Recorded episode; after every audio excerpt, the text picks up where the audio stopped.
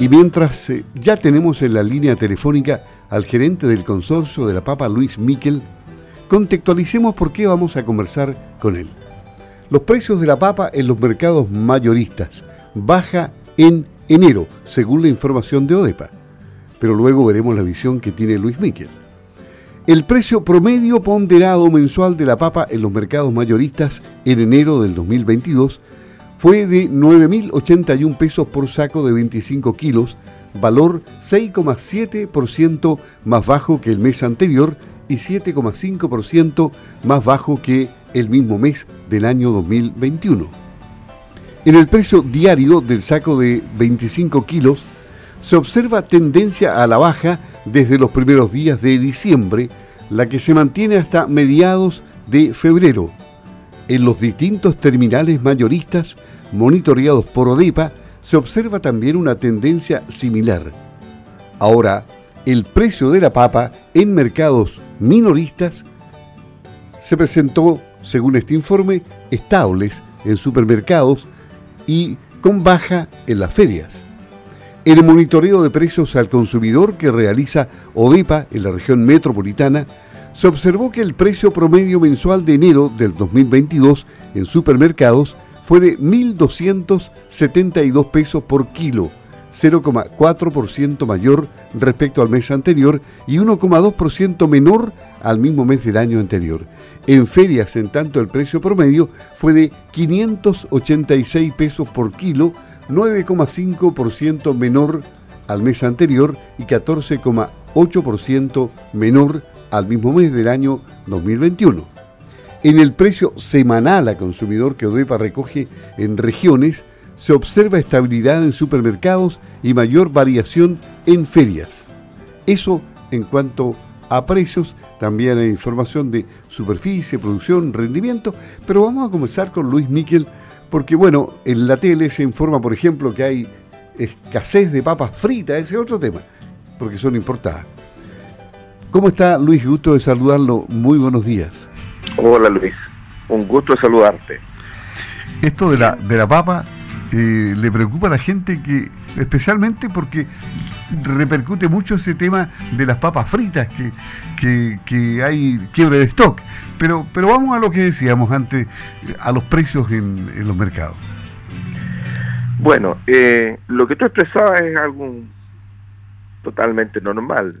Eh, cuando ya empieza la cosecha de papas, tanto de papa primor en las zonas más al norte, eh, y después se va ampliando hacia el sur, es normal que el precio baje por una mayor oferta, sobre todo porque hay gente que cosecha y pone un stock inmediatamente a la venta, no tiene infraestructura de guarda, entonces con eso, eh, al aumentar la oferta, bajan los precios. Pero además hay otro motivo. Eh, no, en, ese informe no se distingue entre las distintas, el, por lo menos las cifras que entregaste tú, entre las distintas variedades de papas. Ya hay variedades que tienen un precio como primor y como papa ya madura eh, o papa de guarda no tienen el mismo valor. Entonces, eh, esas papas pierden una gran parte de, su precio una vez que aparece la papa, digamos, madura. Eso es un primer factor. Un segundo factor es que es muy distinto eh, vender una papa directo de chacra, sin selección, sin lavado, eh, directamente a camión.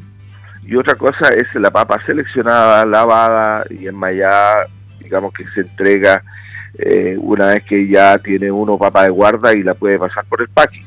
Entonces son, son temas importantes. por eso es que en el supermercado que vende exclusivamente papa, digamos, lavada, seleccionada, los precios se mantienen estables.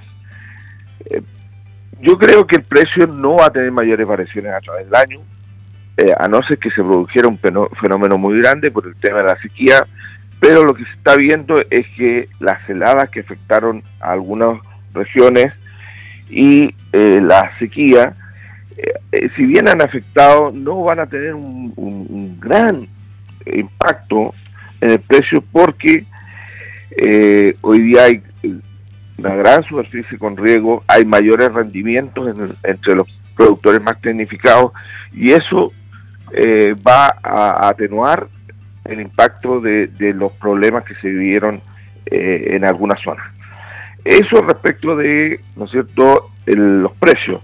Si nosotros miramos hoy día, eh, claramente diría yo que los precios se están estabilizando y por otra parte, eh, claro, esos precios que se, muestran ahí son los precios de venta probablemente, porque los precios que se pagaron a productores en aquella época son bastante menores. Acá por la malla de 25 kilos se llegaron a pagar 3.500 pesos en algunas variedades, eh, digamos que ya no, no tenían mucha demanda, y en general entre 4.500 y 5.000 durante enero.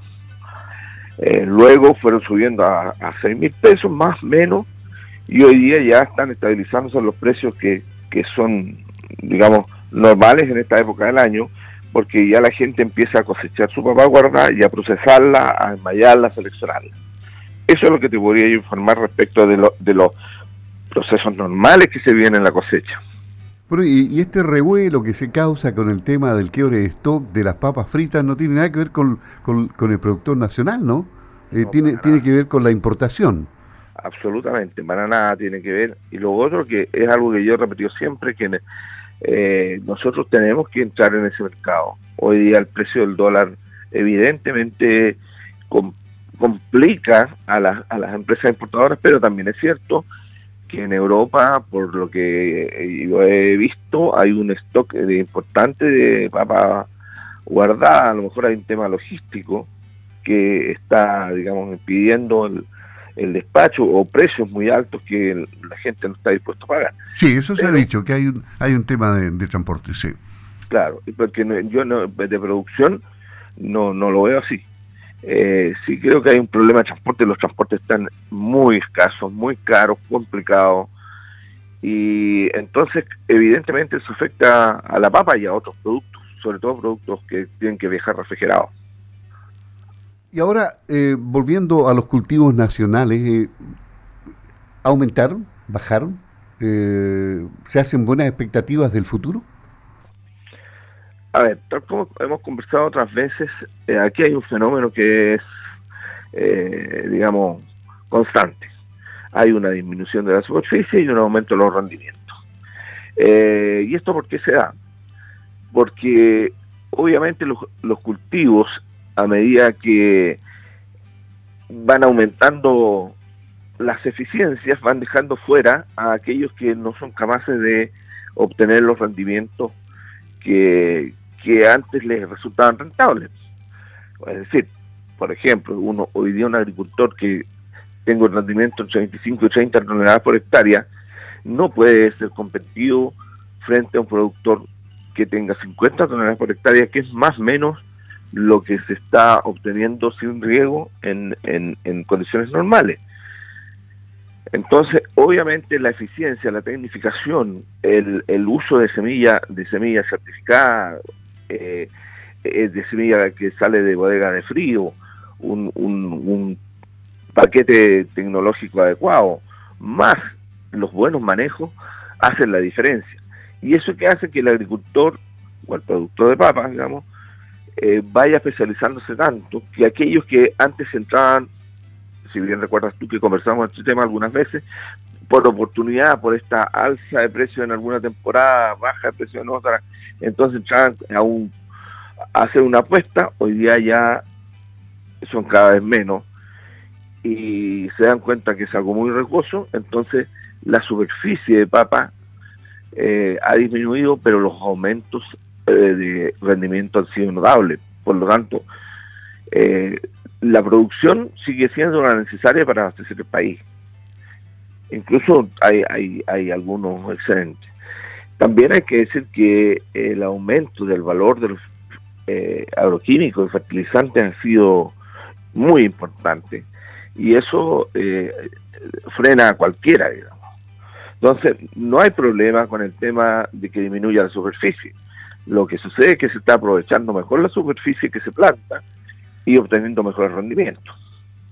Perfecto, nos queda claro, Luis. Luis Miquel, gerente del consorcio de la Papa en Campo al Día de Radio Sago.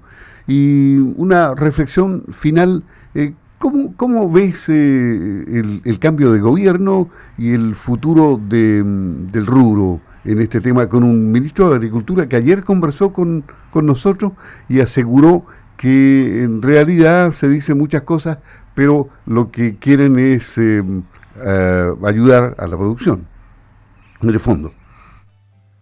Mire, voy a ser muy sincero en esto. Yo creo que eh, acá durante mucho tiempo se ha vendido la idea de que es la pequeña agricultura eh, la que, digamos, necesita toda la atención. Es cierto, eh, pero es una atención referida a, ¿no es cierto?, obtener algunas ayudas, subsidios, darles nuevas tecnologías pero en el caso de la papa, evidentemente, eh, quienes están sosteniendo la producción para alimentar al país son productores profesionales, independientemente de la superficie que tengan, y muy tecnificados. Entonces, cualquier, eh, digamos, cambio que exista en las reglas del juego eh, puede afectar enormemente, digamos, a este rubro. Acá no solo está en, juego el tema eh, de, la política hacia el, hacia el agricultor, entre comillas, sino que eh, todo lo que significa el, tema, digamos, de qué va a pasar con, con, los insumos, con la importación de maquinaria, con, con eh, la parte laboral. Eh, si hay mayores dificultades, si, las personas, digamos, que utilizan más, más personal, van a tener gente para que pueda cosecharle, eh, etcétera. Entonces, son muchos factores los involucrados en la producción de papas, hasta, ¿no es cierto?, el, el, tema de la prestación de servicios.